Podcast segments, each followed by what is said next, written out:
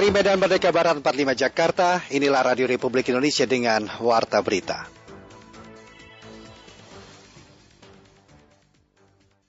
Liburnya tidak akan ada libur panjang, liburnya akan dibuat selang-seling. Kemudian masyarakat dihimbau untuk menunda liburan atau menunda mudik. Itu masih ada ya yang nebang mas. Ya seperti saya juga eh, nggak paham ya kenapa ya di bawah itu banjirnya sebegitu besar, tapi di atas kok anu apa namanya masih ada yang menebang hmm. seperti itu. Dan itu kita cincang sama teman-teman Polres.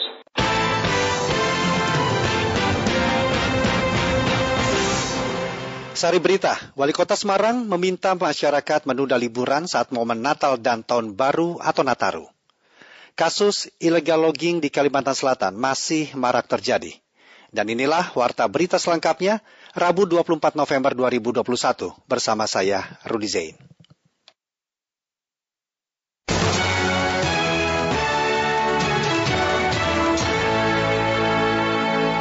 Mengawali warta berita pagi ini kami hadirkan sekilas berita.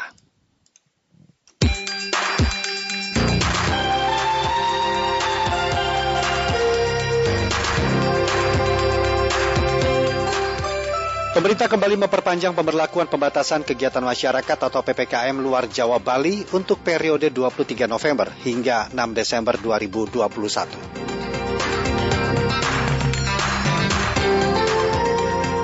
Besaran rekomendasi kenaikan upah minimum kota atau UMK tahun 2022 Kota Tangerang Selatan sekitar 1,17 persen dari UMK tahun 2021.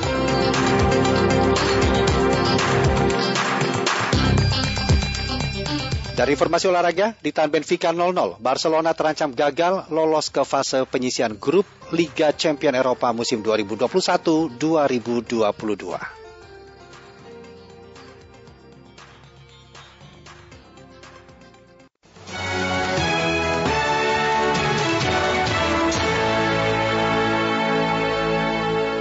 Wali Kota Semarang, Jawa Tengah meminta masyarakat menunda liburan saat momen Natal dan Tahun Baru atau Nataru untuk mencegah potensi adanya lonjakan kasus COVID-19 gelombang ketiga. Kami hadirkan laporan Rahma Purwanto dari Semarang, Jawa Tengah. Pastinya kita sudah siapkan ya, bahkan kita sudah jauh-jauh hari itu di dua bulan yang lalu kan strategi untuk kegiatan supaya libur akhir tahun pada momen Natal dan Tahun Baru atau Nataru kemungkinan besar akan ditiadakan. Hal ini disampaikan langsung oleh Wali Kota Semarang Hendra Prihadi Selasa 23 November 2021. Saat momentum perayaan Nataru, biasanya banyak masyarakat yang melakukan liburan baik di dalam kota maupun luar kota. Untuk itu ia mengimbau warga kota Semarang dan maupun warga luar kota Semarang yang akan masuk ke kota Semarang ini untuk dapat menunda liburannya. Pasalnya ia tidak ingin ada lonjakan kasus COVID-19 gelombang ketiga jika masyarakat nekat melakukan aktivitas mudik Nataru. Saat ini pemerintah kota Semarang sedang mencari cara yang tepat untuk menerapkan pengawasan mobilitas warga saat libur Nataru karena biasanya aktivitas masyarakat akan meningkat. Pemerintah pusat sangat concern terhadap hal itu. Maka mungkin liburnya tidak akan ada libur panjang. Liburnya akan dibuat selang-seling kemudian masyarakat dihimbau untuk menunda, menunda liburan atau menunda mudik selama Nataru di Natal tahun baru. Nah kami yang ada di pemerintah daerah diminta juga untuk mengawasi pergerakan di tempat-tempat wisata. Sementara itu, Dinas Kesehatan telah melakukan strategi agar tidak ada ledakan kasus pada perayaan Natal 2021 dan Tahun Baru 2022. Kepala Dinas Kesehatan Kota Semarang Muhammad Abdul Hakam mengatakan sejak jauh-jauh hari telah melakukan strategi agar kasus di Kota Semarang tetap landai dan tetap bertahan pada PPKM level 1. Upaya yang dilakukan antara lain random sampling deteksi dini COVID-19 dengan harapan pada Nataru nanti tidak ada penyebaran COVID-19. Pastinya kita sudah siapkan ya, bahkan kita sudah jauh-jauh hari itu di dua bulan yang lalu kan strategi apa namanya ya, kegiatan supaya tetap landai atau kita tetap bisa mempertahankan di level 1 random sampling untuk kita lakukan. Kemudian edukasi juga tidak pernah berhenti edukasi protokol kesehatan. Kemudian percepatan vaksinasi yang memang prosentasenya masih di bawah 70% masih kita terus upayakan Hakam lebih lanjut mengungkapkan edukasi protokol kesehatan kepada masyarakat pun tidak terhenti. Masyarakat dihimbau tetap menerapkan prokes dalam setiap aktivitas mereka. Kasus illegal logging di Kalimantan Selatan masih marak terjadi dan hingga akhir tahun 2021 tidak kurang dari 240 kubik kayu berbagai jenis berhasil diamankan pihak kepolisian hutan dari berbagai wilayah kesatuan pengelolaan hutan. Aulia Rahman menyampaikan laporannya untuk Anda. Masih ada yang menebang hmm. seperti itu dan itu kita cincang sama teman-teman. Penebangan liar di Banua Kalimantan Selatan seperti tidak ada habisnya. Dinas Kehutanan Kalimantan Selatan hingga akhir tahun 2021 telah mengamankan 240 kubik kayu berbagai jenis. Kayu ilegal pertama kali mereka temukan di wilayah Kesatuan Pengelolaan Hutan KPH Sengayam Kota Baru pada awal tahun. Kemudian kasus kedua, kayu ilegal jenis rimba campuran mereka temukan di KPH Tanah Laut sebanyak 100 meter kubik. Selanjutnya pada April 2021, petugas juga kembali berhasil menemukan kayu ilegal sebanyak 9,25 meter kubik di KPH Kusan Tanah Bumbu serta masih banyak kasus lainnya hingga akhir tahun ini. Kepala Bidang Perlindungan dan Konservasi Sumber Daya Alam dan Ekosistem Dinas Kehutanan Kalimantan Selatan, Panca Satata mengakui penebangan liar memang sulit diberantas, sebab hampir semua KPH hutannya berpotensi untuk ditebang secara liar, meski saat ini masih di masa pandemi COVID-19. Tidak, tidak, tidak terpengaruh mereka dengan pandemi karena uh, di sisi lain mereka mungkin yang mau terpengaruh itu mas pasarnya. Yang kemarin aja waktu banjir di pada itu kita kita patroli ke sana itu masih ada ya yang nebang mas. Ya, oh. seperti saya juga nggak eh, nggak paham ya kenapa ya di bawah itu banjirnya sebegitu besar tapi di di atas kok anu apa namanya masih ada yang menebang hmm. seperti itu dan itu kita cincang sama teman-teman Polres.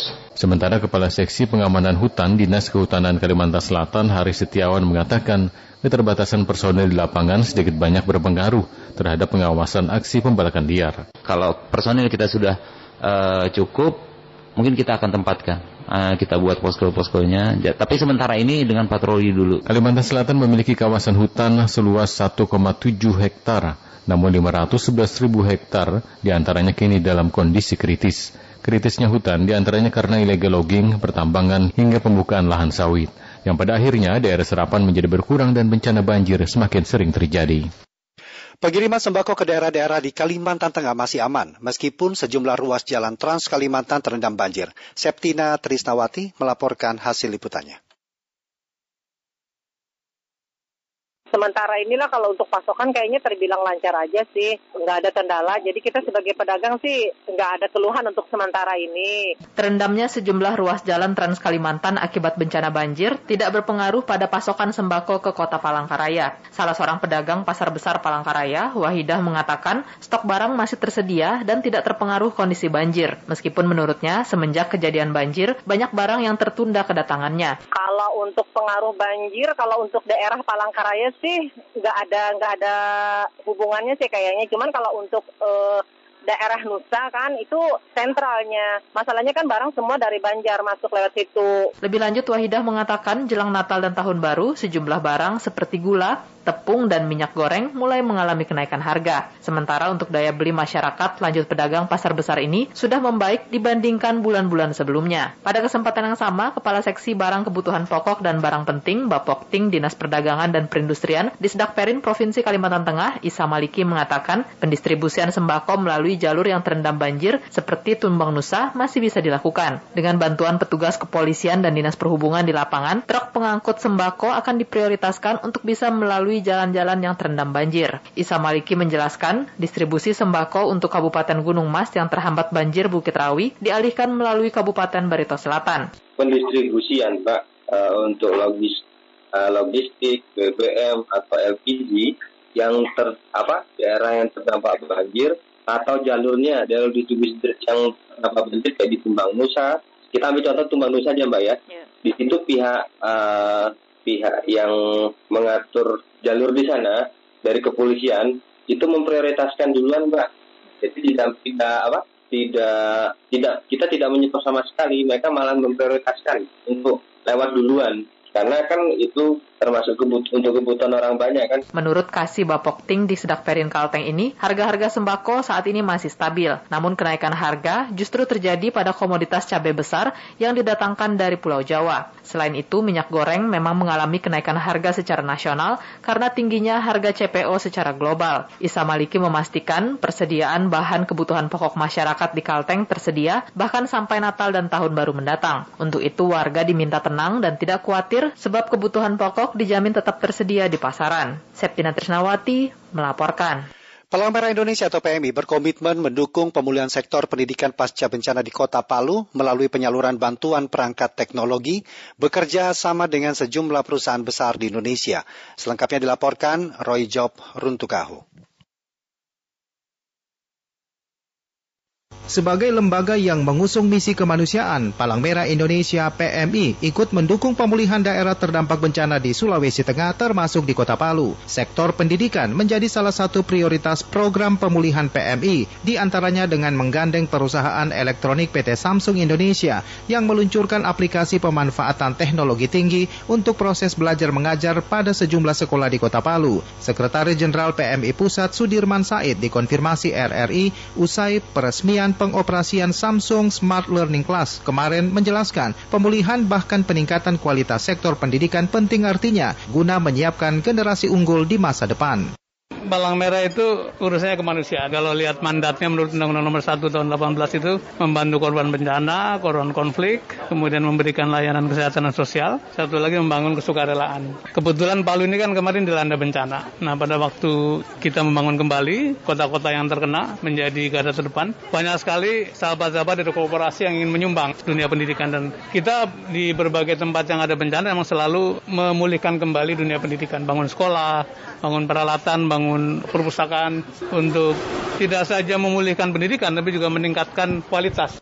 Sementara itu, Kepala SD Negeri 1 Tatura Palu, Dr. Ninyoman Suhermi MAMPD, mengatakan sebagai salah satu sekolah penerima manfaat, maka bantuan tersebut berdampak kepada kemudahan metode pembelajaran serta kesempatan mengembangkan inovasi bagi tenaga pendidik dan para siswa untuk apa yang diberikan untuk tiga sekolah karena mitra dari PMI maka yang ditunjuk adalah SDN 1 Tatura, kemudian SDN 2 Panau dan juga MTS Al Hairat sekolah penerima bantuan Samsung. Dan ketika bantuan ini ada di sini, tentunya kami diberikan tanggung jawab penuh bagaimana untuk bisa pembelajaran berbasis teknologi ini boleh hadir di Kota Palu. Kami hanya tempatnya, tetapi ini adalah untuk semua masyarakat, terlebih untuk tenaga pendidik yang akan mengeksplor diri berinovasi melalui zaman digital saat ini.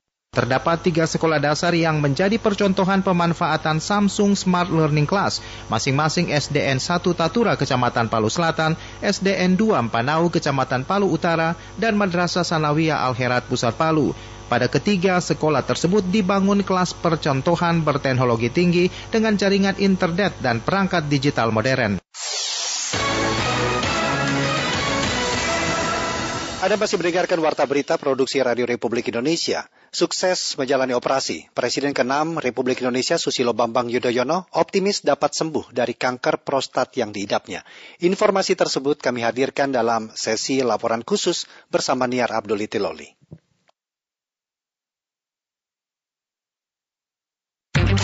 Laporan khusus. Laporan khusus.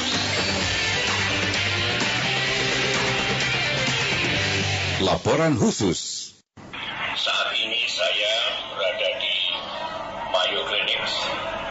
setelah menjalani pengobatan di klinik Mayo, kota Rochester, negara bagian Minnesota, Amerika Serikat, terkait kanker prostat stadium awal yang diidapnya, Presiden ke-6 Republik Indonesia Susilo Bambang Yudhoyono menyampaikan kabar gembira kepada masyarakat Indonesia. Melalui pesan video berdurasi hampir 8 menit, Presiden ke-6 Indonesia yang akrab disapa SBY ini menyampaikan bahwa operasi yang dijalani di Amerika berjalan lancar.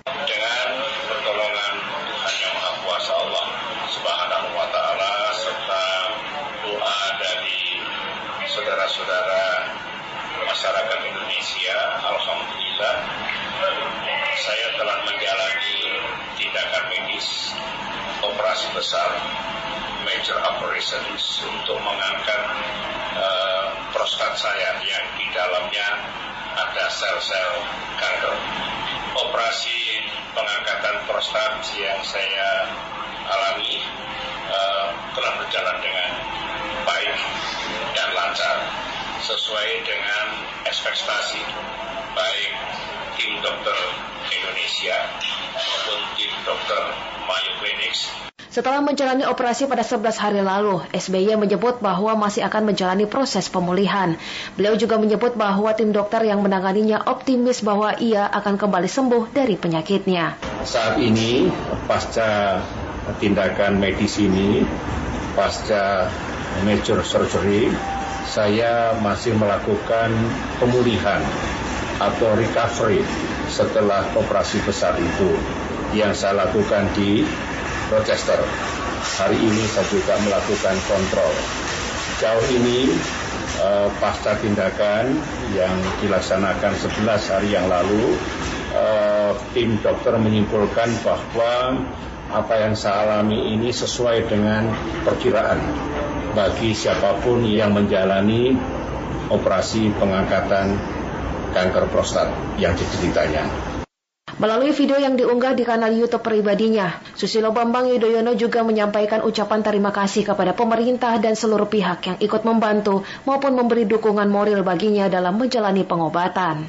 Secara khusus saya menyampaikan ucapan terima kasih yang tidak terhingga kepada Bapak Presiden Jokowi dan Bapak Wakil Presiden Ma'ruf Amin atas kepedulian, perhatian, dan bantuannya untuk kelancaran pengobatan saya di Amerika Serikat ini. Demikian juga saudara-saudara kami yang tidak bisa saya sebut satu persatu. Saya juga mengaturkan terima kasih kepada Ibu Megawati Soekarno Putri, Presiden Republik Indonesia kelima, atas perhatian, kepedulian, dan doa baik beliau uh, terhadap apa yang saya alami sekarang ini juga kepada Bapak Yusuf Kala, Bapak Budiono atas juga doanya yang disampaikan eh, kepada saya dan keluarga. Juga sahabat saya Perdana Menteri Singapura, Hsien Loong dan Menteri Luar Negeri Singapura, eh, Vivian Palakrisnani yang juga mengirimkan surat doa atas kesembuhan saya dalam pengobatan di Mayo Clinic ini uh, itu tentu sangat saya syukuri semua doa dari para sahabat semuanya. Selain tim dokter dari Amerika, Presiden ke-6 Indonesia Susilo Bambang Yudhoyono juga ditemani oleh dua orang dokter dari tim dokter kepresidenan Indonesia. Tim dokter ini adalah dukungan dari pemerintah Indonesia sesuai Undang-Undang Nomor 7 Tahun 1978 tentang hak keuangan administratif Presiden dan Wakil Presiden serta bekas Presiden dan Wakil Presiden di mana mantan presiden dan wakil presiden juga memiliki hak perawatan medis dari tim dokter kepresidenan. Dari Jakarta, Nira Abdul Loli, Pro 3 RRI. Berikut tanggapan dan dukungan masyarakat bagi kesembuhan Presiden ke-6 Republik Indonesia Susilo Bambang Yudhoyono setelah hampir tiga pekan menjalani pengobatan di Amerika Serikat dan memberi kabar gembira terkait keberhasilan operasi kanker prostat yang diidapnya. Nama saya Ilham dari Lenteng Agung, Jakarta Selatan. Saya turut senang mendengar kabar baik mengenai perkembangan kesehatan Bapak SBY. Semoga saja uh, operasinya benar-benar berhasil dan menyembuhkan beliau dari uh, sakit yang dialaminya. Nama saya Zul, asal Bandung. Semoga segala usaha yang dilakukan oleh Pak SBY dan keluarga termasuk dukungan pemerintah akan membawa kesembuhan bagi beliau agar beliau dapat kembali sehat dan berkumpul bersama keluarga. Saya Rizky dari Jakarta Selatan. Saya ingin mengucapkan selamat atas berhasil operasi penyembuhan kanker prostat yang dideritanya dan saya berharap semoga proses penyembuhan ke depan beliau berjalan dengan lancar dan bisa sembuh secara total dan beraktivitas seperti biasanya.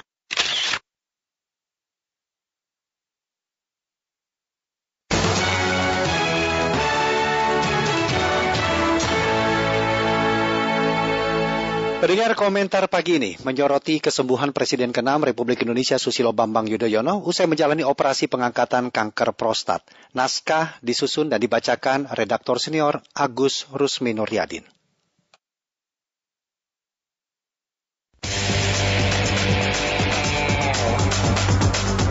Editorial Pro 3 Selamat pagi. Presiden ke-6 Republik Indonesia Susilo Bambang Yudhoyono SBY menyapa publik setelah selesai menjalani operasi pengangkatan kanker prostat di Amerika Serikat. Dalam video yang diunggah di laman Facebooknya, SBY terlihat sehat. Operasi pengangkatan kanker prostat yang dilakukan 11 hari lalu telah berjalan dengan baik. Bahkan tim dokter optimis SBY bakal pulih dan kembali normal. Ucapan terima kasih sampaikan SBY kepada semua pihak yang mendoakan kesembuhannya, termasuk juga disampaikan kepada Presiden Joko Widodo, Wakil Presiden Kiai Haji Ma'ruf Amin, dan Presiden kelima Republik Indonesia yang juga Ketua Umum PDIP Megawati Soekarno Putri atas doa yang diberikan. Lalu apa sebenarnya penyebab dan resiko seseorang terkena kanker prostat? Apakah kanker prostat dapat disembuhkan? Dikutip dari Pasadena Cybercrime dan Mayo Clinic, penyebab utama kanker prostat sebagian besar tidak diketahui. Namun kanker prostat dimulai ketika sel-sel di prostat mengembangkan perubahan dalam DNA. Selama kanker terdiagnosis dan diobati sejak masih di stadium awal, kanker prostat bisa disembuhkan. Terapi radiasi non-invasif dapat secara efektif mengobati kanker prostat. Namun sayangnya, jika kanker telah menyebar ke bagian tubuh lain, maka kanker tidak bisa disembuhkan. Pengobatan yang dilakukan biasanya difokuskan pada memperpanjang hidup dan menghilangkan gejala. Sejumlah faktor dapat meningkatkan risiko kanker prostat, yaitu bertambahnya usia, dan ini paling umum dialami setelah usia di atas 50 tahun. Selain tambah usia, ras, riwayat hidup, riwayat keluarga, dan kegemukan juga dapat berisiko kanker prostat. Orang kulit hitam berisiko lebih besar terkena kanker prostat daripada orang dari ras lain. Pada orang kulit hitam, kanker prostat juga lebih cenderung menjadi agresif atau lanjut. Kemudian, kerabat darah seperti orang tua, saudara kandung, atau anak telah didiagnosis menderita kanker prostat, resikonya akan meningkat. Termasuk juga jika Anda memiliki riwayat keluarga dengan gen yang meningkatkan risiko kanker payudara atau riwayat keluarga kanker payudara yang sangat kuat, risiko kanker prostat Anda bisa lebih tinggi. Faktor lain yang menjadi penyebabnya adalah kegemukan. Orang yang mengalami obesitas memiliki risiko lebih tinggi terkena kanker prostat dibandingkan dengan orang yang dianggap memiliki berat badan yang sehat. Untuk itu, sehat adalah mahal harganya. Demikian komentar. Selamat pagi.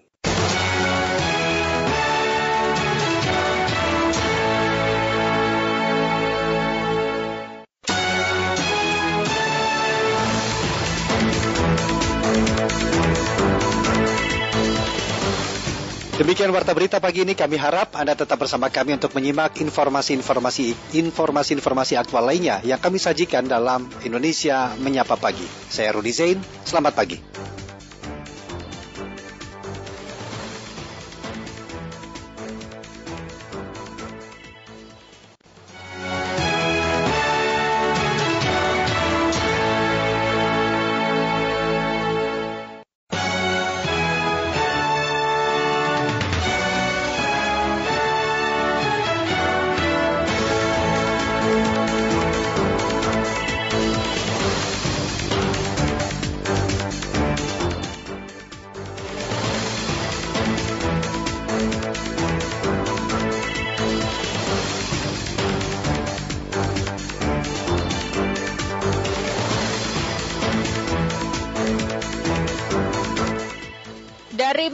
Merdeka Barat 45 Jakarta, inilah Radio Republik Indonesia dengan Warta Berita.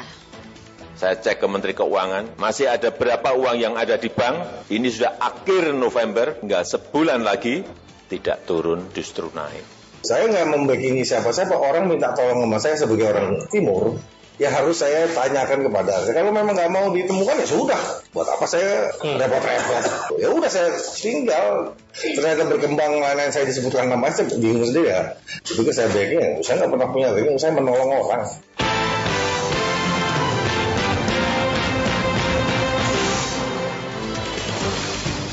Sari Berita Presiden Joko Widodo menegur pemerintah daerah atau Pemda untuk tidak menggunakan APBD dan masih mengendapkan dananya di bank daerah. Ketua DPRD DKI Jakarta Prasetyo Edi Marsudi jengkel namanya disebut-sebut dalam perselisihan anggota DPR RI fraksi PDI Perjuangan Arteria Dahlan dengan perempuan di Bandara Soekarno-Hatta.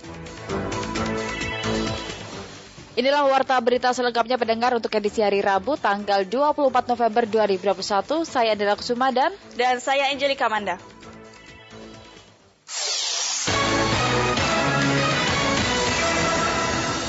Mengawali warta berita siang ini kami hadirkan sekilas berita utama.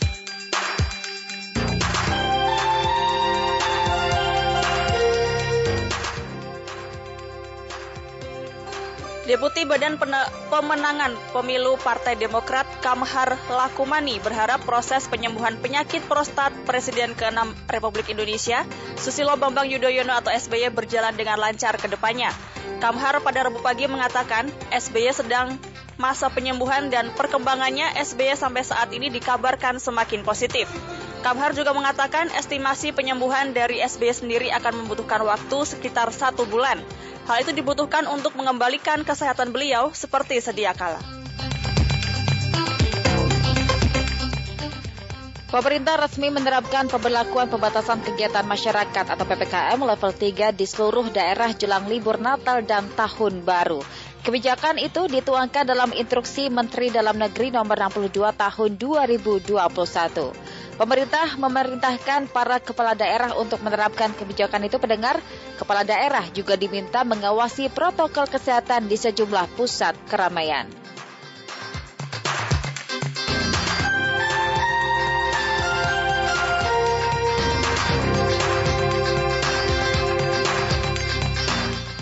Diktum ke-1 huruf F in, in Mendagri nomor 62 tahun 2021 berbunyi melaksanakan pengetatan dan pengawasan protokol kesehatan di tiga tempat, yaitu satu gereja atau tempat yang difungsikan sebagai tempat ibadah pada saat perayaan Natal tahun 2021, dua adalah tempat perbelanjaan, dan tiga adalah tempat wisata lokal.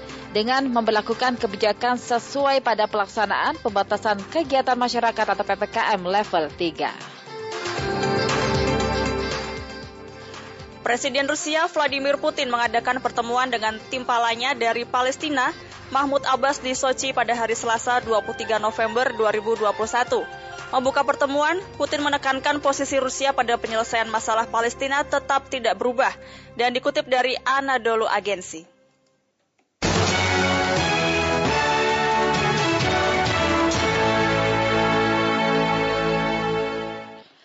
Pendengar Presiden Joko Widodo menegur pemerintah daerah atau Pemda yang tidak menggunakan APBD dan masih mengendapkan dananya di bank daerah. Hal itu disampaikan Jokowi dalam Rakornas Kementerian Investasi hari ini. Dan informasi selengkapnya akan disampaikan oleh Rini Hairani.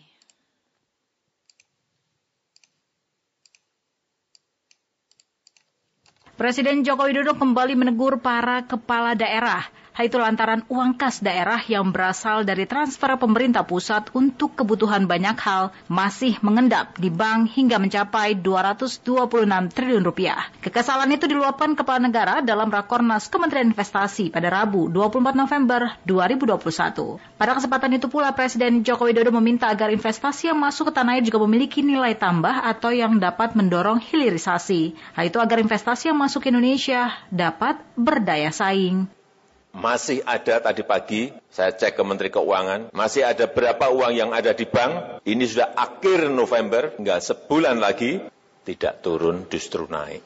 Saya dulu peringatkan di Oktober, seingat saya 170. Ini justru naik menjadi 226 triliun. Ini perlu saya ingatkan. Lah uang kita sendiri aja tidak digunakan kok ngejar-ngejar orang lain untuk uangnya masuk. Logikanya nggak kena. Uang kita sendiri dihabiskan, realisasikan segera, habis, waduh udah nggak ada APBD, APBN udah nggak ada. Baru mencari investor untuk uang datang. Logika ekonominya seperti itu. Ini masih 226 triliun, triliun loh. Dalam rakornas tersebut, Menteri Investasi atau Kepala Badan Koordinasi Penanaman Modal Bahlil Lahadalia memasang target investasi yang masuk ke Indonesia pada tahun 2022 sebesar 1.200 triliun rupiah. Kementerian atau lembaga dan pemerintah daerah juga didorong untuk meningkatkan kolaborasi serta kekompakan demi meningkatkan kinerja. Rakor hari ini adalah sebagai bentuk untuk menerjemahkan arah kebijakan Bapak Presiden untuk investasi di tahun 2022. Kami sengaja majukan Pak. Kenapa? Karena tahun ini kita targetkan 900 triliun. Di dalam RPJM Bapenas Pak, itu sebenarnya 865 triliun Pak. Tapi Bapak perintahkan kepada kami 900 triliun. Dan tahun depan itu 1200 triliun. Angka ini ngeri-ngeri sedap. Karena itu saya undang gubernur, bupati, DPM PTSP untuk hadir bersama-sama dalam kita mendorong ini. Dan untuk realisasi Pak, itu sudah mencapai Adapun pada tahun 2021 ini, Presiden Jokowi memberikan target investasi ke Kementerian Investasi atau BKPM sebesar 900 triliun rupiah. Pada Januari hingga September, realisasi sudah mencapai 73,3 persen atau sebesar 659,4 triliun rupiah. Sementara itu defisit APBN hingga saat ini per Oktober 2021 mencapai 548 triliun rupiah. Lalu sebagian APBN dialokasikan ke daerah senilai 642 triliun rupiah. Majelis Ulama Indonesia Sulawesi Selatan membuat matlumat terkait hukum haramkan bagi pengantar jenazah yang melakukan aksi ugal-ugalan di jalan raya. Masyarakat Sulawesi Selatan pun mendukung matlumat MUI tersebut. Selengkapnya akan dilaporkan oleh Kiswanti Ruslia. Majelis Ulama Indonesia MUI Sulawesi Selatan melarang dan mengharamkan iring-iringan kendaraan yang ugal-ugalan saat mengantar jenazah ke pemakaman. Sekretaris MUI Sulsel Muhammad Bakri mengatakan, pengantar jenazah wajib menghormati pengguna jalan dan haram melakukan aksi anarkis ketika mengantar jenazah. Ia menjelaskan, seharusnya jenazah diantarkan ke tempat peristirahatan terakhir dengan adab dan tata krama yang baik. Menurutnya, tindakan yang selama ini dilakukan oleh sebagian pengantar jenazah di Sulsel justru bertentangan dengan ajaran Islam, sebab menimbulkan mudarat atau membahayakan orang lain dan dapat mengurangi kemuliaan jenazah yang hendak dikuburkan. Perlu adab dalam mengantar jenazah. Kalau dilakukan seperti yang biasa kita saksikan, sebagian masyarakat mengantar jenazahnya secara ugal-ugalan, selain mengganggu lalu lintas, kenyamanan pengguna lain juga uh, mengurangi tadi nilai kemuliaan sang mayat. Jadi kita menginginkan ketenangan, ketentraman, dan doa-doa kepada mayat kita membantu mayat itu dengan doa-doa. Harusnya begitu adabnya. Sementara itu, Risna warga Makassar mengaku setuju dengan adanya larangan tersebut, sebab dinilai mengganggu ketertiban lalu lintas dan kenyamanan pengendara, terlebih jika pengantar jenazah melakukan aksi anarkis seperti membawa kayu atau merusak kendaraan pengendara lain. Di sisi lain, ia menyebut perlu ada edukasi yang diberikan untuk bisa memberikan pemahaman kepada keluarga jenazah terkait adab mengantar jenazah. Karena lagi pula juga itu tuh kan biasa ada memang yang kayak berteriak-berteriak mi apa, balap-balap mi. Maksudku tuh uh, kita ini sebagai pengantar lain mengerti jadi jadi eh, bagus memang ketika tertib mi saja tuh tidak usah mi terlalu berlebihan begitu karena bisa juga mengganggu pengendara lain. Adapun kebijakan itu tertuang dalam maklumat MUI Sulsel tentang adab mengantar jenazah. Maklumat itu ditandatangani oleh Ketua Umum MUI Sulsel dan Sekretaris Umum pada 12 November 2021 lalu. Pendengar Ketua DPRD DKI Jakarta Prasetyo Edi Marsudi jengkel namanya disebut-sebut dalam perselisihan arteri dengan perempuan yang mengaku keluarga dari Jenderal TNI. Alfred Tuter melaporkan selengkapnya untuk Anda. Bintang yang mana nggak apa-apa. Kita kan bukan kita rakyat biasa. Kau tahu diri lah siapa aja. Diri kamu yang tahu diri. Kenapa? Ketua DPRD DKI Jakarta Prasetyo Edi Marsudi di Jakarta mengaku jengkel. Namanya disebut-sebut dalam perselisihan viral anggota DPR Arteria Dahlan dengan seorang perempuan yang mengaku keluarga Jenderal Bintang 3 di bandara. Pras bingung dirinya disebut membekingi perempuan tersebut, padahal dia hanya berusaha mendamaikan kedua belah pihak. Awalnya pasca peristiwa di bandara itu pada Minggu 21 November malam, Pras dihubungi oleh seseorang yang mengaku mantan Dandim 0501 garis miring BS Jakarta Pusat, Brigjen TNI Muhammad Zamroni. Zamroni menyebutkan perempuan yang terlibat perselisihan itu merupakan istrinya. Jenderal TNI yang kini bertugas di BIN ini pun meminta bantuan Pras untuk mediasi kedua belah pihak. Saya pikir sama-sama dari PDI Perjuangan, tujuan saya cuma yuk damai aja lah gini-gini pikiran saya sebelum saya telepon arteria nah setelah saya telepon dengan arteria artinya ber, ber, beranggapan kayaknya saya backingnya nah ini salah lagi nih. Hmm. gitu loh. Saya nggak membackingi siapa-siapa orang minta tolong sama saya sebagai orang timur ya harus saya tanyakan kepada saya. Kalau memang nggak mau ditemukan ya sudah. Buat apa saya apa? Uh, repot-repot. hmm. kata Pak Gus Dur begitu aja kok repot gitu loh. Ya udah saya tinggal. Ternyata berkembang lain-lain saya disebutkan nama saya bingung sendiri ya. Itu kan saya backing saya nggak pernah punya backing saya menolong orang. Hmm. itu menolong orang orang minta tolong saya tolong saya sampaikan kepada dia nggak terima ya sudah Sementara itu, anggota DPR RI Arteria Dahlan meminta agar Panglima TNI dan Kapolri melakukan evaluasi terhadap jajarannya, mengingat adanya perlakuan diskriminasi yang dirasakan Arteria ketika perselisihan terjadi. Ia berharap ini menjadi pelajaran bagi semua pihak untuk tidak terulang kembali. Setelah apa dibawa ke kantor polisi, saya nggak boleh masuk ke kantor polisi. Yang dilayanin cuma dia sama polisinya. Saya juga nanti minta pada Pak Fadil ya ini perbaiki nih.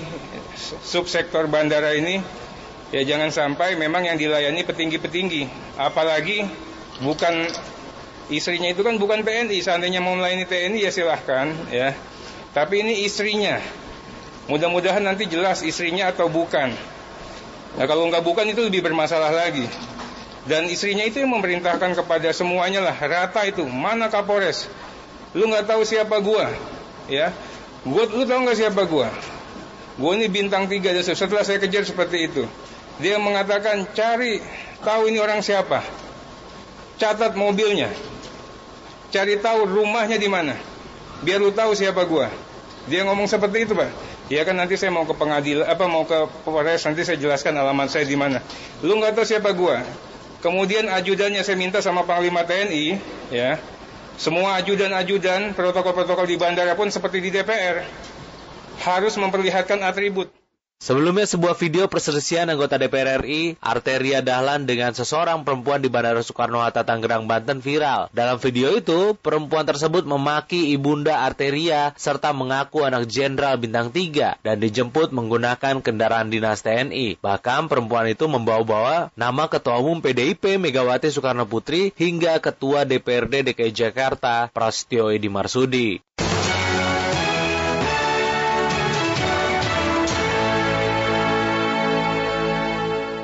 Anda masih mendengarkan Warta Berita Radio Republik Indonesia. Untuk mengetahui bagaimana rencana pemeriksaan anggota DPR RI Arteria Dahlan dan seorang ibu di Polres Bandara, kita sudah terhubung dengan reporter Saada Tudarain. Ain, silahkan laporan Anda. Baik, terima kasih Andela. Pendengar di mana pun Anda berada, saat ini saya berada di Mapolresta Bandara Soekarno-Hatta di kawasan Bandara Internasional Soekarno-Hatta, Tangerang, Banten. Di lokasi ini diagendakan akan dilakukan pemeriksaan terhadap ibunda dari anggota Komisi 3 DPR RI dari fraksi PDI Perjuangan Arteria Dahlan. Namun hingga saat ini belum terlihat sosok ibunda maupun Arteria Dahlan di Mapolresta Bandara Soekarno-Hatta ini. Sejatinya polisi mengatakan pemeriksaan akan dilakukan di atas pukul 12.00 waktu Indonesia Barat. Dan ternyata kabar teranyar bila rencana pemeriksaan Arteria Dahlan dan ibundanya batal digelar pada hari Rabu ini. Namun seorang wanita yang mengaku anak jenderal bernama Anggiat Pasaribu justru telah dilakukan pemeriksaan oleh penyidik Mapolresta Bandar Soekarno-Hatta hari ini. Oleh sebab itu, agenda pemeriksaan direschedule ulang untuk RTD Dalan dan ibunya dan akan dilakukan pada pekan depan. Namun terkait rencana pemeriksaan uh, terhadap wanita yang mengaku anak jenderal itu yang diagendakan Kamis justru dilakukan lebih awal. Kapolresta Bandara Soekarno-Hatta, Kombes Pol Hatorangan Harian dia mengatakan rencana pemeriksaan Arteri Dahlan batal digelar pada hari ini Rabu 24 November 2021. Arteria dikabarkan tidak akan datang karena memang sedang ada kegiatan atau agenda lain sebagai anggota DPR RI. Rencana hari ini uh, klarifikasi dari pihak Pak Arteria Dahlan. Jadi karena beliau ada uh, kegiatan, uh, tadi Kasat Serse sudah berkoordinasi dengan staf beliau. Dan untuk klarifikasi pemeriksaan pihak dari Pak Arteria Dahlan direncanakan minggu depan. Karena beliau ada kegiatan yang padat minggu ini sampai uh, minggu depan rencana uh, Jumat atau Sabtu. Jumat atau Sabtu depan. Diketahui sebelum terjadi aksi saling lapor ke Mapolresta Bandar Soekarno-Hatta atas peristiwa yang sempat viral di dalam akun @ahmadsaroni88 yakni media sosial Instagram milik Ahmad Saroni, seorang anggota Komisi 3 DPR RI dari fraksi Partai Nasdem. Dalam video berdurasi satu menit itu terlihat seorang wanita menggunakan masker memaki-maki wanita lainnya di Bandara Soekarno-Hatta. Perempuan yang memaki tersebut membawa-bawa nama Jenderal Bintang 3 TNI serta Ketua Umum Partai. Sementara wanita lain yang menggunakan kerudung warna merah didampingi anaknya yakni seorang anggota Komisi 3 DPR RI dari fraksi PDI Perjuangan Arteria Dahlan. Demikian langsung dari Mapolresta Bandara Soekarno-Hatta, Tangerang, Banten, Dato Dalayan Pro 3 RRI kembali ke Andela. Beralih ke informasi lainnya, pendengar di mana Gubernur DKI Jakarta Anies Baswedan meresmikan pergantian nama Jalan Inspeksi Kalimalang Sisi Utara, Jakarta Timur. Nama jalan diganti menjadi Jalan Laksamana Malahayati. Bagaimanakah respon dari masyarakat terkait pergantian nama jalan tersebut? Kami akan terhubung dengan reporter kami di sana, ada Nur Fianti. Nur, seperti apakah respon dari masyarakat setempat?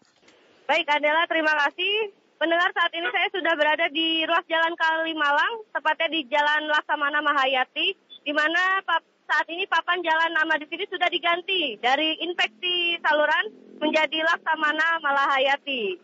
Nama jalan diubah dan diresmikan langsung Bapak Gubernur Anies Baswedan kemarin tepatnya di, di tanggal 23 November 2021. Namun masih banyak warga yang tidak mengetahui perubahan nama tersebut dan tidak jarang pula ada warga yang sudah tahu tentang perubahan jalan nama jalan ini. Kebanyakan warga masih menyebut dengan Jalan Raya Kalimalang atau Jalan Inspeksi Saluran Kalimalang. Dan banyak juga warga yang menyebutkan kalau nama jalan yang baru ini sulit untuk disebutkan dan dihafal oleh mereka seperti itu. Pergantian nama dilakukan untuk memberi penghormatan bagi pahlawan bangsa yang berasal dari Banda Aceh ini Pergantian nama ini sebagai momen penghormatan yang diberikan oleh Pemprov DKI Jakarta untuk mempererat hubungan persahabatan yang hangat antar masyarakat Aceh dan Jakarta. Demikian laporan saya langsung dari Jalan Laksamana Malahayati, Kalimalang, Jakarta Timur, Nur Fianti, Pro 3 RRI melaporkan. Pendengar siang ini Lurah Bangka bertemu dengan pemilik bangunan ruko yang berdiri di atas saluran air di Kemang Utara, Jakarta Selatan. Reporter Lukman Tara akan melaporkan. Lukman, bagaimana informasi selengkapnya? Iya, saat ini saya berada di Jalan Raya Kemang Utara nomor 33, di mana eh, lokasi ini terdapat lima bangunan yang dikatakan eh, menjadi penyebab banjir di eh, Kemang, wilayah Kemang, Jakarta Selatan. Lurah Bangka Firdaus Aulawi bersama ahli waris atau pemilik dari bangunan ruko ini uh, melakukan pertemuan dan membahas bagaimana langkah ke depannya dalam urusan pembongkaran. Namun tadi sebelumnya uh, ahli waris atau pemilik dari bangunan ini, Hari Sanusi mengatakan dirinya tidak masalah uh, untuk pembongkaran sebagian bangunan yang uh, dimilikinya lima ruko ini dan hari Jumat kemarin dikatakan sudah ada kesepakatan antara dirinya dengan Pemkot Jakarta Selatan di mana Pemkot Jakarta Selatan akan membantu menyediakan buruh kasar untuk melakukan pembongkaran, sedangkan dari pihak pemilik atau Haris Sanusi menyediakan uh, insinyur atau arsitek agar bangunan yang lainnya tidak roboh. Dan lagi juga pemilik juga meminta untuk uh, puing sisa-sisa puing itu nantinya akan dibuang oleh uh, pemerintah Kota Jakarta Selatan. Dan dapat informasikan memang lima bangunan yang di yang sedianya dijadikan kafe dan juga kantor arsitek dan juga uh, e-bike ini dari lima bangunan hanya empat yang akan dibongkar dan itu pun tidak seluruhnya hanya sebagian bangunan yang ada di atas saluran air di Kemang Utara ini. Firda uh, Haris Sanusi juga sebagai pemilik juga merasa keberatan dengan statement pejabat ataupun pemberitaan terkait dengan bangunan ini menjadi penyebab banjir di Kemang. Dirinya menolak hal itu karena uh, ini tidak uh, sepenuhnya dibenarkan karena Kemang itu luas. Namun diri membenarkan kalau banjir di Kemang Utara nomor 33 uh, benar karena penyebab ini ia mengakuinya. Dari Jalan Raya Kemang Utara nomor 33, Lukman Tara melaporkan.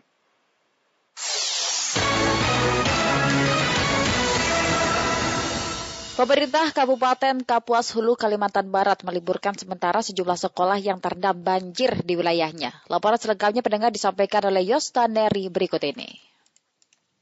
Dinas Pendidikan dan Kebudayaan Kabupaten Kapuas Hulu Kalimantan Barat meliburkan sementara sejumlah sekolah yang terendam banjir sampai kondisi memungkinkan untuk pelaksanaan proses belajar mengajar. Kepala Dinas Pendidikan dan Kebudayaan Kabupaten Kapuas Hulu, Petrus Kusnadi kepada RRI mengatakan, hampir satu bulan sejumlah sekolah yang berada di pesisir sungai dilanda banjir, di antaranya sejumlah sekolah di Kecamatan Jongkong, Selimbau, Semitau, Suait, dan Seberuang, sehingga pihaknya mengambil kebijakan meliburkan sementara sekolah yang terendam banjir sudah hampir satu bulan ini. Kendati demikian, menurut Petrus Kusnadi, pelayanan pendidikan tetap dilaksanakan dan tidak ada guru yang libur, namun harus tetap berusaha memberikan materi pembelajaran kepada peserta didik. Banjirnya lama, bisa memakan waktu berbulan-bulan. Ini sudah satu bulan. Sektor pendidikan sangat terpukul. Kita sudah ambil langkah-langkah kebijakan. Kalau dulu kita belajar di tengah pandemi COVID-19. Sekarang memang kita tambah belajar di tengah pandemi COVID-19 lalu juga ditambah belajar di tengah situasi banjir. E, prinsipnya e, pelayanan pendidikan tetap kita laksanakan dan saya perintahkan tidak ada guru yang li yang libur atau meliburkan diri. Gunakan seluruh perangkat yang ada untuk berkomunikasi dengan siswa, dengan orang tua siswa. Pemberian tugas e, sistem e, sistem daring mungkin bisa dilakukan ya dilakukan, tetapi untuk tatap muka tidak mungkin dilakukan. Sudah dalam hampir satu bulan ini karena airnya sudah yang SD 2 salah satu contohnya SD 2 uh, Mitau itu airnya sudah sudah di sekolah. Petrus Kusnadi mengatakan untuk sekolah yang tidak terdampak banjir tetap masuk seperti biasa dan mayoritas sudah melaksanakan pembelajaran tatap muka PTM dengan menerapkan protokol kesehatan ketat khususnya sekolah yang berada di wilayah yang tidak memiliki jaringan dengan tetap memperhatikan pembagian waktu belajar atau jam masuk. Sementara itu Camat Semitau Panepa Sogit mengatakan khusus di Kecamatan Semitau sejumlah sejumlah sekolah mulai dari tingkat SD sampai SMA diliburkan karena selama hampir satu bulan wilayah setempat terendam banjir dan akan dilaksanakan pembelajaran tatap muka kembali jika kondisi sudah memungkinkan. Aktivitas masyarakat tentu saja terganggu ya. Eh, baik untuk mereka bekerja sehari-hari maupun aktivitas-aktivitas lainnya. Nah, untuk saat ini khusus di Kecamatan Semitau beberapa sekolah-sekolah SD, SMP, dan SMA itu uh, dari pihak dinas terkait mengambil kebijakan untuk meliburkan sementara sampai dengan kondisi uh, memungkinkan untuk uh, proses kegiatan belajar mengajar begitu. Menurutnya, banjir mulai berdampak terhadap aktivitas masyarakat setempat sejak 4 November 2021 dan sejumlah sekolah digunakan untuk pengungsian warga yang terendam banjir di wilayah setempat. Namun hingga saat ini belum ada masyarakat yang mengungsi karena bagi masyarakat setempat, banjir merupakan hal yang biasa melanda wilayah Kapuas Hulu saat intensitas curah hujan tinggi.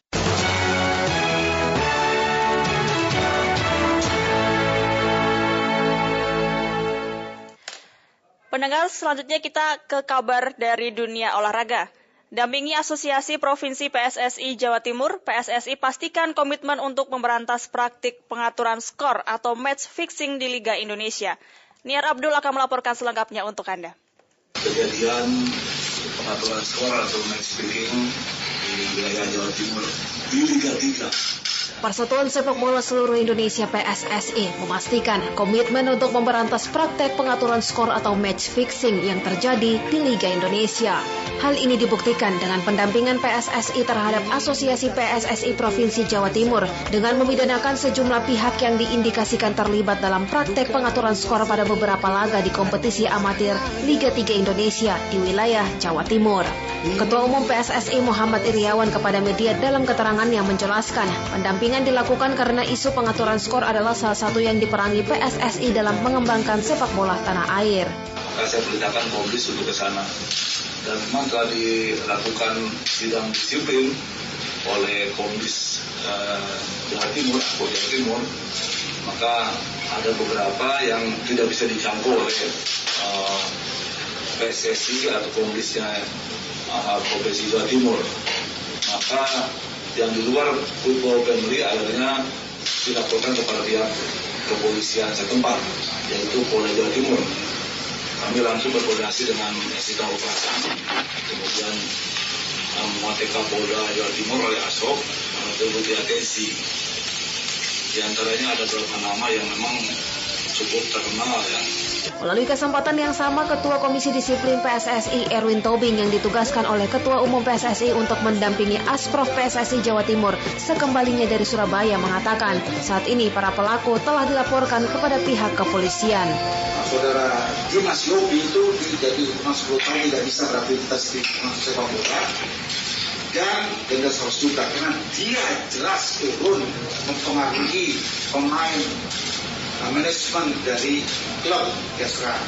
Sedangkan dengan uh, Persema itu saudara uh, Ferry, ya saudara Ferry dan kawan-kawan yang sudah jelas datangi mempengaruhi uh, klub itu untuk mengalah, untuk kalah, ya. Nah, itu sudah dijatuhi hukuman pada Ferry itu dijatuhi hukuman lima tahun tidak boleh beraktivitas dengan denda lima juta. Komdis Asprof PSSI Jawa Timur resmi melaporkan empat orang yaitu Bambang Suryo, David, Billy, dan Ansori kepada Polda Jawa Timur yang diduga melakukan suap kepada beberapa pemain di Liga 3 Jawa Timur. Status perkara yang dilaporkan tersebut saat ini dalam tahap penyelidikan. Percobaan suap terjadi pada laga NZR Sumbersari Malang melawan Gresik Putra FC pada 12 November lalu. Penyuap memberi iming-iming uang sejumlah 70 juta rupiah hingga 100 juta agar Gresik Putra mengalah kepada NZR Sumbersari. Sari. Dari Jakarta, Nia Abdul Tiloli, Pro 3 RRI.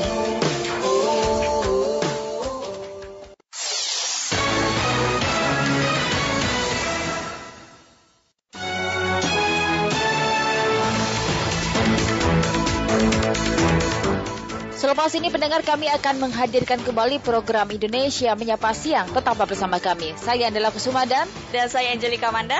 Selamat, Selamat siang.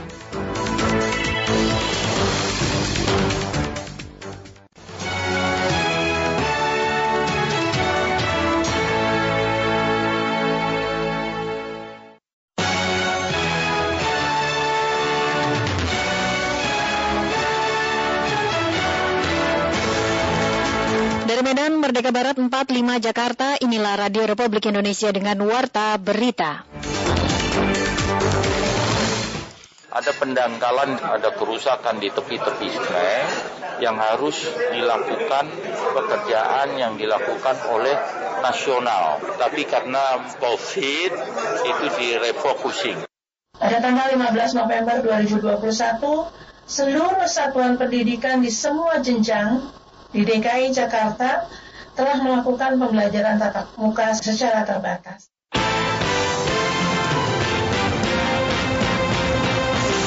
Sari berita, banjir di kota tebing tinggi Sumatera Utara disebabkan oleh pendangkalan sungai.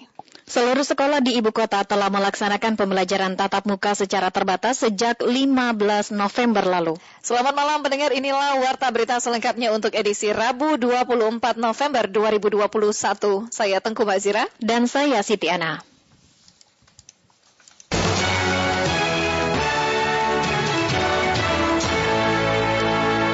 Mengawali kebersamaan kita dalam Warta Berita untuk malam hari ini kami hadirkan sekilas berita utama.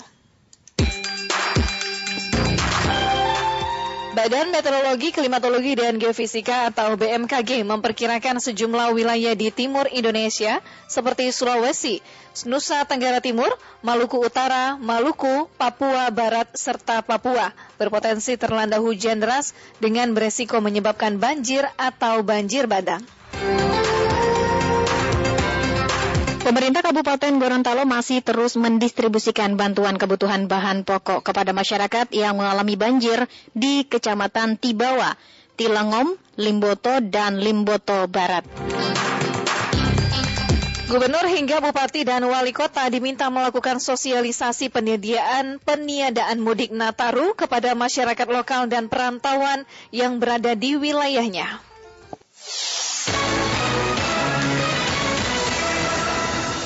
Pendengar Gubernur Sumatera Utara Edi Rahmayadi menyebutkan banjir di kota tebing tinggi yang merendam rumah warga di 13 kelurahan dan berdampak pada ribuan kepala keluarga disebabkan oleh pedangkalan Sungai Padang. Selain pedangkalan, menurut Edi, banjir juga terjadi akibat kerusakan di tepi Sungai Padang. Untuk itu ia meminta agar Kementerian Pekerjaan Umum dan Perumahan Rakyat PUPR melakukan proses normalisasi dan perbaikan Sungai Padang karena merupakan kewenangan pusat.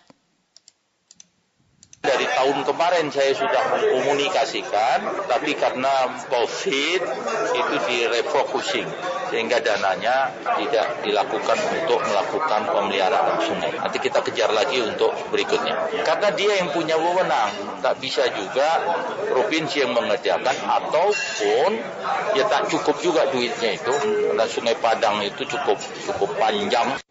Di lain pihak, pendengar Wali Kota Medan Bobi Afif Nasution meminta maaf kepada masyarakat Kota Medan usai banjir hebat merendam sejumlah jalan dan rumah warga pada selasa lalu. Joko Saputra melaporkan selengkapnya. Hujannya deras, tak tertampung di jalan kesawan. Aman ini tujuh, ha, kereta banyak tenggelam. Tingginya intensitas hujan yang mengguyur kota Medan pada selasa malam lalu menyebabkan sejumlah ruas jalan di kota Medan terendam banjir cukup parah. Sejumlah pengendara sepeda motor juga terjebak dalam kubangan banjir dikarenakan tingginya volume air yang mencapai 1 meter lebih. Tidak hanya jalan raya, sejumlah rumah penduduk juga terendam banjir akibat meluapnya sejumlah sungai. BPBD Kota Medan mencatat setidaknya ada 634 rumah warga terendam banjir. Seorang warga Kota Medan, RT, mengatakan, meski hujan kurang dari satu jam, banjir sudah mengenangi jalan raya, termasuk banyak warga yang harus mengungsi di lokasi lebih tinggi untuk menghindarkan banjir. RT berharap penanganan banjir segera dilakukan secara cepat dengan melibatkan seluruh perangkat pemerintah desa hingga kelurahan. Banjir di kota Medan di malam hari, seperti yang saya lihat tadi malam, itu mengakibatkan kegiatan masyarakat terhambat dengan adanya tergenangnya air di jalanan. Harapannya kita sebagai warga kota Medan untuk ke depannya bagaimana setiap minggu itu dilakukan gotong royong bersama seluruh elemen yang ada di kota Medan. Jadi dengan adanya gotong royong, kemungkinan besar banjir tidak akan ada lagi. Menyikapi hal itu, Wali Kota Medan Bobi Nasution meminta maaf kepada warga yang rumahnya terdampak banjir, termasuk jalan kota yang terendam sehingga mengganggu pengendara yang melintas. Selain tingginya intensitas curah hujan, kondisi kian diperparah dengan banyaknya drainase yang sumbat di Kota Medan.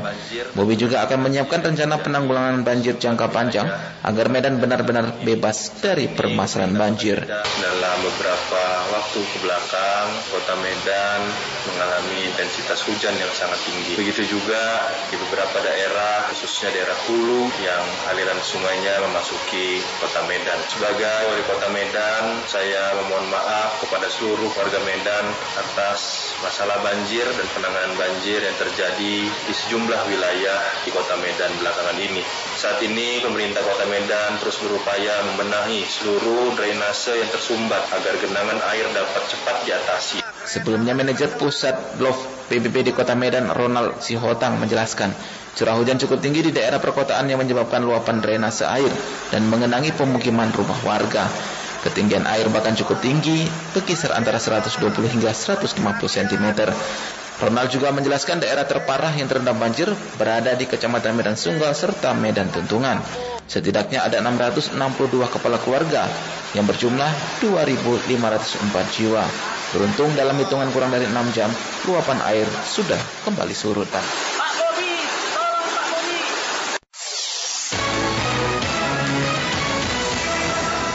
Pendengar seluruh sekolah di semua tingkatan di ibu kota Seluruh sekolah di semua tingkatan di ibu kota telah melaksanakan pembelajaran tatap muka atau PTM secara terbatas sejak 15 November lalu. Berikut laporan Alfred Tutar anak-anak kita menjadi pertimbangan dalam pemenuhan layanan pendidikan selama masa. Dinas Pendidikan DKI Jakarta menyatakan seluruh satuan pendidikan di semua jenjang di ibu kota telah melakukan pembelajaran tatap muka PTM secara terbatas mulai 15 November 2021 lalu. Hal itu dikonfirmasi langsung Kepala Disdik DKI Jakarta, Nadiana ketika hadir dalam forum evaluasi PTM SD dan SLB. Nadiana menekankan pelaksanaan PTM terbatas dilakukan dengan berbagai prinsip yang menyesuaikan situasi pandemi COVID-19, seperti memperhatikan kebijakan kesehatan, keselamatan peserta didik, pendidik, tenaga pendidik, keluarga maupun masyarakat itu sendiri. Ia menegaskan kesehatan tetaplah menjadi prioritas yang utama. Bapak Ibu, pada tanggal 15 November 2021, seluruh satuan pendidikan di semua jenjang di DKI Jakarta telah melakukan pembelajaran tatap muka secara terbatas. Pada kesempatan yang sama, Agus Asikin selaku Kepala Seksi Kelembagaan Bidang SD hingga PKLK memastikan pelaksanaan PTM secara terbatas masih dalam kategori kondusif dan lancar sesuai yang diharapkan. Meski demikian, ia tak menampik adanya temuan kasus COVID-19 di kalangan siswa dan siswi. Namun menurutnya, kondisi itu masih dapat ditangani dan tak membawa dampak negatif terhadap pelaksanaan PTM. Ya syukur Alhamdulillah ya, kita juga pelaksanaan PTM terbatas ini Pak Imam, Pak Dokter, Pak Tony, dan Bapak Ibu, para SD, SLB, SDK Jakarta, kita mendapat apresiasi dari berbagai pihak. Ya, dari anggota dewan, ya, kemudian dari pers, ya dari masyarakat, bahwa memang pelaksanaan PTM kita masih bisa kondusif berlangsung dengan lancar sesuai dengan apa yang diharapkan. Adapun jumlah satuan pendidikan negeri di ibu kota tercatat sebanyak 8.874 sekolah, sementara swasta ada sebanyak 6.756 sekolah, dan satuan pendidikan ini terdiri dari semua jenjang mulai dari PAUD, SD, SMP, SMA, SMK, SLB hingga PKBM. Pendengar pengurangan jam pembelajaran atau pelajaran di beberapa jenjang sekolah kota Semarang membuat aktivitas pembelajaran tatap muka di PPKM level 1 belum maksimal. Selengkapnya disampaikan Tika Budiman. Yo, maju, depan, siap, depan bawah. Oke, ganti. Ya. Maju, jaga jarak ya. Kegiatan praktek dan fisik seperti olahraga masih belum sepenuhnya dapat diterima maksimal oleh siswa-siswi di masa pandemi ini. Hal ini diakui salah satu guru TK di Yayasan Nurul Islam Semarang Titik saat dihubungi RRI Rabu 24 November 2021. Ia menilai pembelajaran di PPKM level 1 masih belum maksimal. Meski tak maksimal, namun ia memandang PTM di level 1 ini sudah cukup membantu dibandingkan daring. Itu memang sangat terbatas ya Bu. Yang disampaikan sangat terbatas. Jadi kurang maksimal sih sebenarnya untuk Hal senada juga dikemukakan Ida Ayu Hanifah, guru SMA Muhammadiyah 1 Semarang ini menilai pelajaran tatap muka di masa pandemi ini belum maksimal karena terdapat pengurangan durasi belajar. Guru olahraga ini juga mengakui jika mata pelajaran yang ia ampu paling terdampak karena ada pengurangan aktivitas fisik. Ya kalau materi pasti mbak nggak bisa secara langsung apalagi walaupun udah tatap muka kan pelajaran cuman uh, satu jam pelajaran itu cuma 30 menit. Sedangkan kalau uh, yang normal itu kan satu jam 45 menit. Dan kalau seperti mapel saya itu kan ada tiga jam pelajaran. Nah sedangkan pada saat tatap muka itu hanya ada satu jam pelajaran. Tapi yo lumayan sih. Cuman yang nggak bisa itu di prakteknya. Prakteknya nggak bisa lebih jauh Ayu berharap tahun depan seiring dengan penurunan kasus COVID-19 pelajaran tatap muka dapat dimaksimalkan. Pendengar pemerintah akan menghentikan ekspor raw material bauksit, tembaga, hingga timah sehingga dapat memberikan nilai tambah pada ekspor Indonesia sekaligus mendorong pemulihan ekonomi. Informasi tersebut kami hadirkan dalam sesi laporan khusus Pro 3 disampaikan Safira Amalia. Laporan khusus. Laporan khusus. Laporan khusus. Ini stop, udah stop. Sudah kita mulai dari nikel, stop. Mungkin tahun depan dengan kalkulasi, hitung-hitungan, stop. Presiden Joko Widodo kembali menegaskan bahwa Indonesia akan menyetop ekspor raw material atau bahan mentah. Penyetopan ini semata-mata untuk membangun industri yang bisa menghasilkan nilai tambah. Menurut Kepala Negara, dengan menjual barang jadi atau minimal setengah jadi dapat meraup nilai tambah berkali-kali lipat. Yang ingin kita lanjutkan adalah yang berkaitan dengan transformasi ekonomi. Tidak boleh berhenti. Reformasi struktural tidak boleh berhenti. Karena ini akan menjadi sebuah basic setelah kita memiliki yang namanya infrastruktur. Meskipun ini ada transisi, tidak boleh lagi yang namanya kita mengekspor bahan-bahan mentah. Raw material ini stop, udah stop. Sudah kita mulai dari nikel, stop. Mungkin tahun depan dengan kalkulasi, hitung-hitungan, stop ekspor bauksit. Tahun depannya lagi hitung-hitungan bisa stop tembaga. Tahun depannya lagi stop timah. Kita ingin agar bahan-bahan mentah itu semuanya diekspor dalam bentuk barang setengah jadi atau barang jadi. Karena yang kita inginkan adalah nilai tambah added value. Kementerian Perindustrian mendorong kebijakan hilirisasi industri yang memberikan dampak yang luas bagi perekonomian nasional, termasuk peningkatan nilai tambah bahan baku lokal, penambahan tenaga kerja, dan peningkatan devisa ekspor. Menteri Perindustrian Agus Gumiwang menuturkan, pencapaian tingkat daya saing dan nilai tambah juga harus menguatkan struktur dan pohon industri dari hulu ke hilir. Meningkatnya proporsi ekspor produk industri pengolahan menggambarkan bahwa telah terjadi pergeseran ekspor Indonesia dari komoditas primer menjadi produk manufaktur yang memiliki nilai tambah. Ini menjadi ciri khas sebuah negara industri, sebuah negara yang kita cita-citakan. Pencapaian tingkat competitiveness dan nilai tambah harus juga menguatkan struktur dan pohon-pohon industri dari hulu ke hilir. Melihat sumber daya dan kekayaan Indonesia, fokus hilirisasi wajar saja saat ini adalah pada industri berbasis bahan tambang dan mineral, berbasis migas dan batu bara, dan juga berbasis agro. Sementara itu, Koordinator Waketum 4 Kadin Indonesia Karmelita Hartoto menilai kenaikan harga komoditas energi seperti batu bara di tengah lonjakan permintaan disebut sebagai penopang surplus neraca dagang Indonesia. Yang harus disoroti adalah bagaimana upaya kita mendorong hilirisasi untuk memperkuat value added barang yang kita ekspor tentunya. Ini harus juga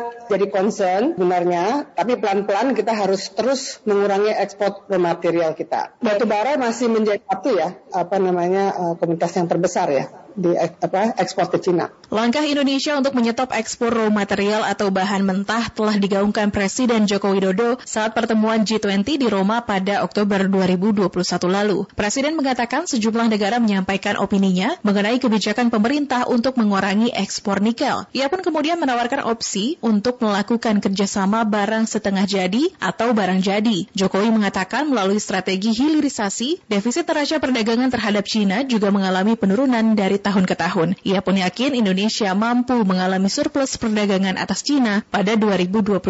Selain hilirisasi dan industrialisasi, Jokowi juga menegaskan pentingnya pengintegrasian bahan mentah. Setelah terintegrasi, Indonesia pun akan mampu membuat barang jadi dengan bahan mentah milik sendiri.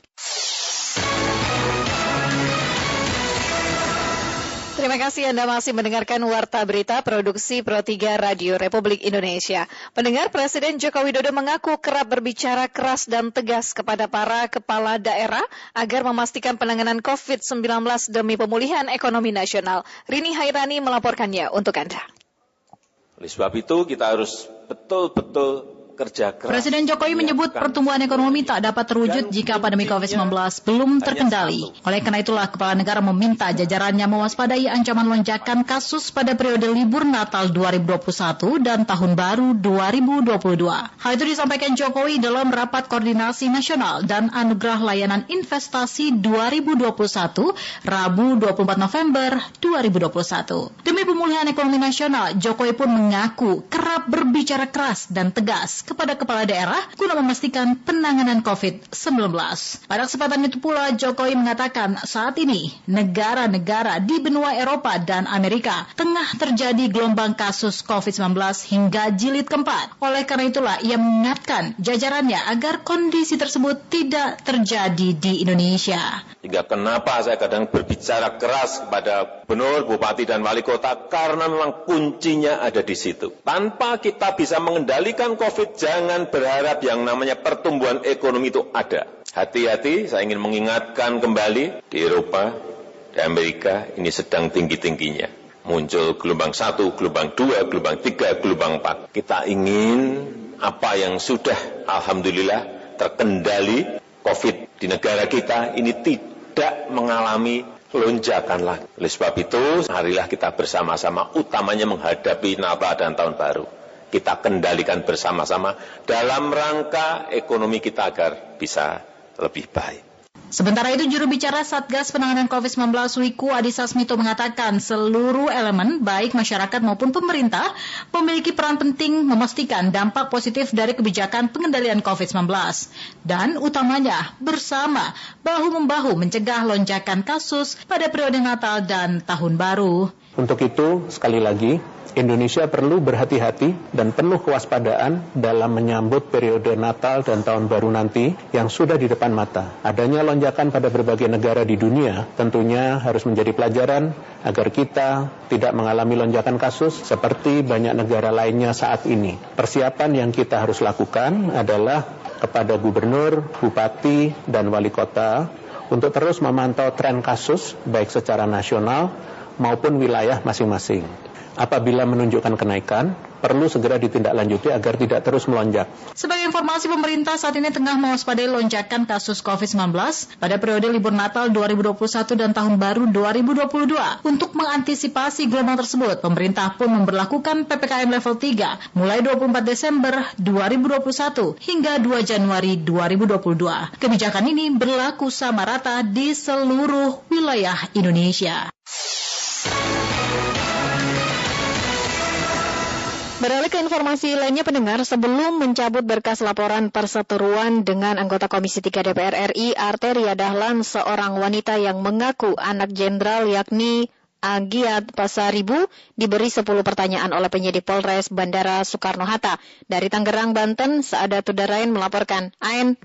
Baik, terima kasih. Pendengar di mana pun Anda berada, saat ini saya berada di Mapolresta Bandara Soekarno-Hatta di kawasan Bandara Internasional Soekarno-Hatta, Tangerang, Banten.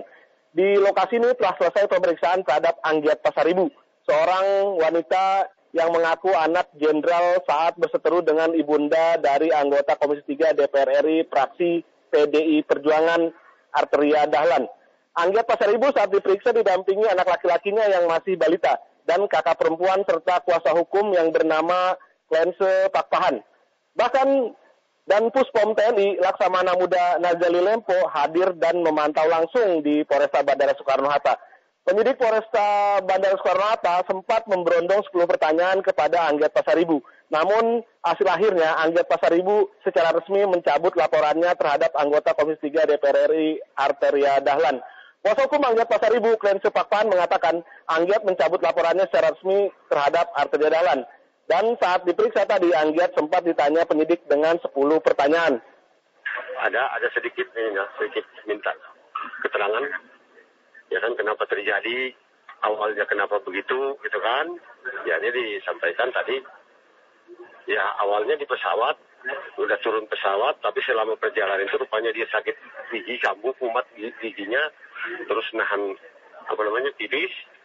Begitu landing pesawatnya mereka itu, ya di gang itu dia buru-buru mau keluar gitu kan ya kelihatannya beda seperti kalau laki-laki mungkin dengan nahan itu ya dengan perempuan beda ya Sementara Angga Pasaribu mengaku dirinya bersalah dan meminta maaf kepada seluruh wartawan dan juga seluruh uh, TNI atas kehilapan dan kegaduhan terutama kepada keluarga anggota DPR RI Arteria Dahlan khususnya sang ibu.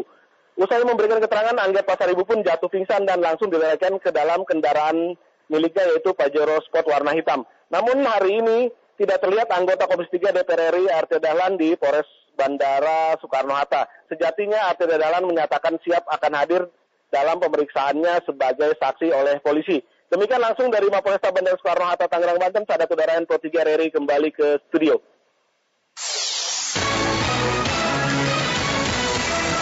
Kita beralih ke informasi olahraga pendengar. Pengurus Ikatan Motor Indonesia atau IMI Pusat hari ini bertemu dengan berbagai pihak untuk membahas kesiapan DKI Jakarta dalam menggelar Jakarta E-Prix 2022. Seperti apa suasana pertemuan tersebut? Berikut kita ikuti informasi bersama dengan Sabila Arianti. Sabila.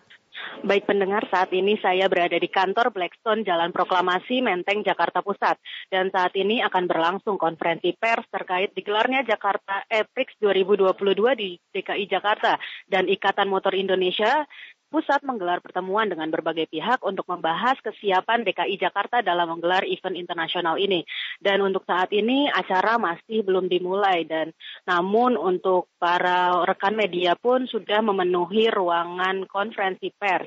Dan diprediksi untuk tamu yang akan hadir yaitu ada dari Amin Subek dan Wijayanto Samirin dari Pemprov DKI Jakarta, Widi Amanasto dan Gunung Kartiko dari Jekpro, dan Bambang Susatyo sendiri sebagai Ketua Umum Ikatan Motor Indonesia, dan Ahmad Sahroni sebagai Sekretaris Jenderal Ikatan Motor Indonesia, dan Alberto Longo sebagai co-founder, co-founder dari Formula E sendiri, dan ada dari Richard Richardo Galael, Sean Galael, dan Robert Cardinal, dan Junaidis Elvis, serta Dumoli Pardede. Dan untuk acara sendiri saat ini masih menunggu kehadiran dari para tamu yang belum terlihat hadir di gedung Blackstone ini. E, nantinya ke depannya akan saya update lebih lanjut terkait konferensi pers yang akan diprediksi akan dimulai pada pukul 8 malam. Dari Menteng, Jakarta Pusat, Sabila Arianti melaporkan kembali ke studio. Ya pendengar timnas Indonesia usia di bawah 18 tahun fokus membenahi passing dan mental jelang uji coba kedua menghadapi tim muda divisi utama Turki Alanyaspor usia di bawah 18 tahun. Tren positif dari kemenangan di uji coba pertama diharapkan dapat terus dilanjutkan oleh skuad Garuda Nusantara. Niar Abdul Litiloli melaporkan.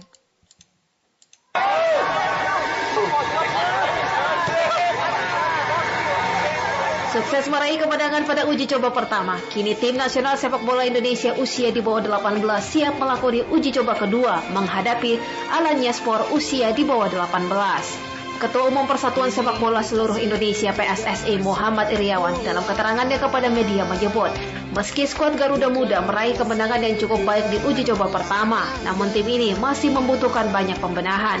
Iriawan pun berharap dalam uji coba kedua nanti, timnas Garuda Nusantara mampu kembali meraih kemenangan. Ya, masih ada perbaikan-perbaikan yang perlu ditingkatkan. Alhamdulillah bisa menang. Ya, memang disampaikan Sintiong, ini yang cikal bakal 18 ini nanti untuk U20 yang World Cup. Menurut Sintiong ini lebih baik daripada yang dulu. Mudah-mudahan demikian kami lihat juga kemarin waktu berangkat cukup tinggi-tinggi. Kemudian saya lihat ada Ronaldo di sana ya, masih 17 tahun umurnya. Ya bagus sekali mainnya dan mudah-mudahan menjadi harapan kita nanti. Karena Sintiong menyampaikan demikian. Karena Sintiong bisa melihat sekilas saja permainan uh, mana yang lebih baik atau tidak. Gitu, kan. Nah, dan mudah-mudahan uh, yang kedua kali bisa menang lagi. Kan.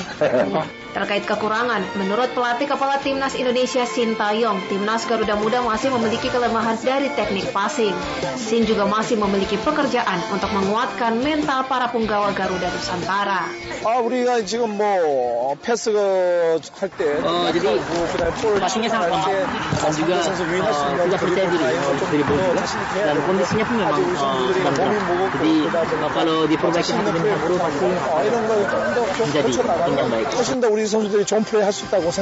Dijadwalkan timnas Indonesia usia di bawah 18 akan bersua Alanya Sport Junior pada malam ini bertempat di Limax Football Complex Antalya, Turki. Sebelumnya, pada uji coba pertama, Garuda Muda mampu unggul atas Antalya Sport usia di bawah 18 dengan skor 3-1. Pada laga ini, Ronaldo Joybera Kuateh menyumbangkan dua gol dan satu gol lainnya datang dari Alfrianto Niko Saputro.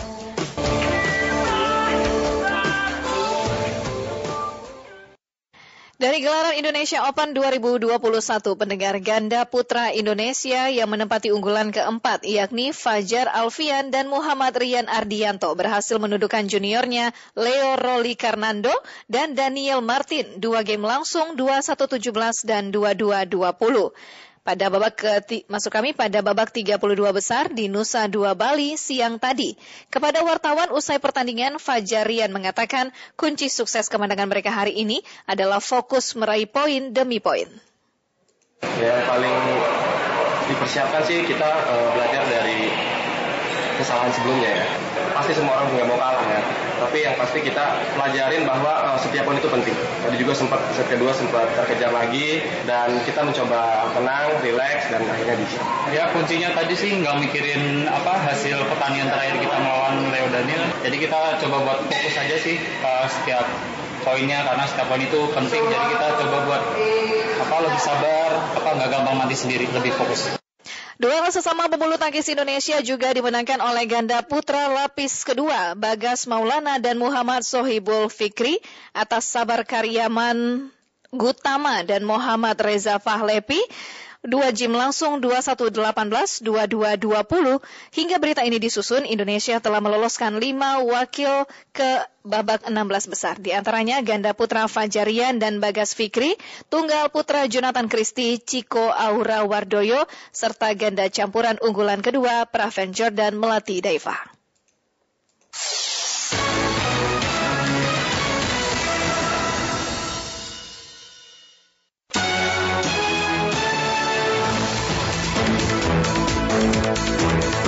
Demikian warta berita Pro 3 Radio Republik Indonesia. Tetaplah bersama kami untuk menyimak informasi aktual lainnya dalam program Indonesia Menyapa Malam. Saya Siti Ana. Dan saya Tengku Mazira.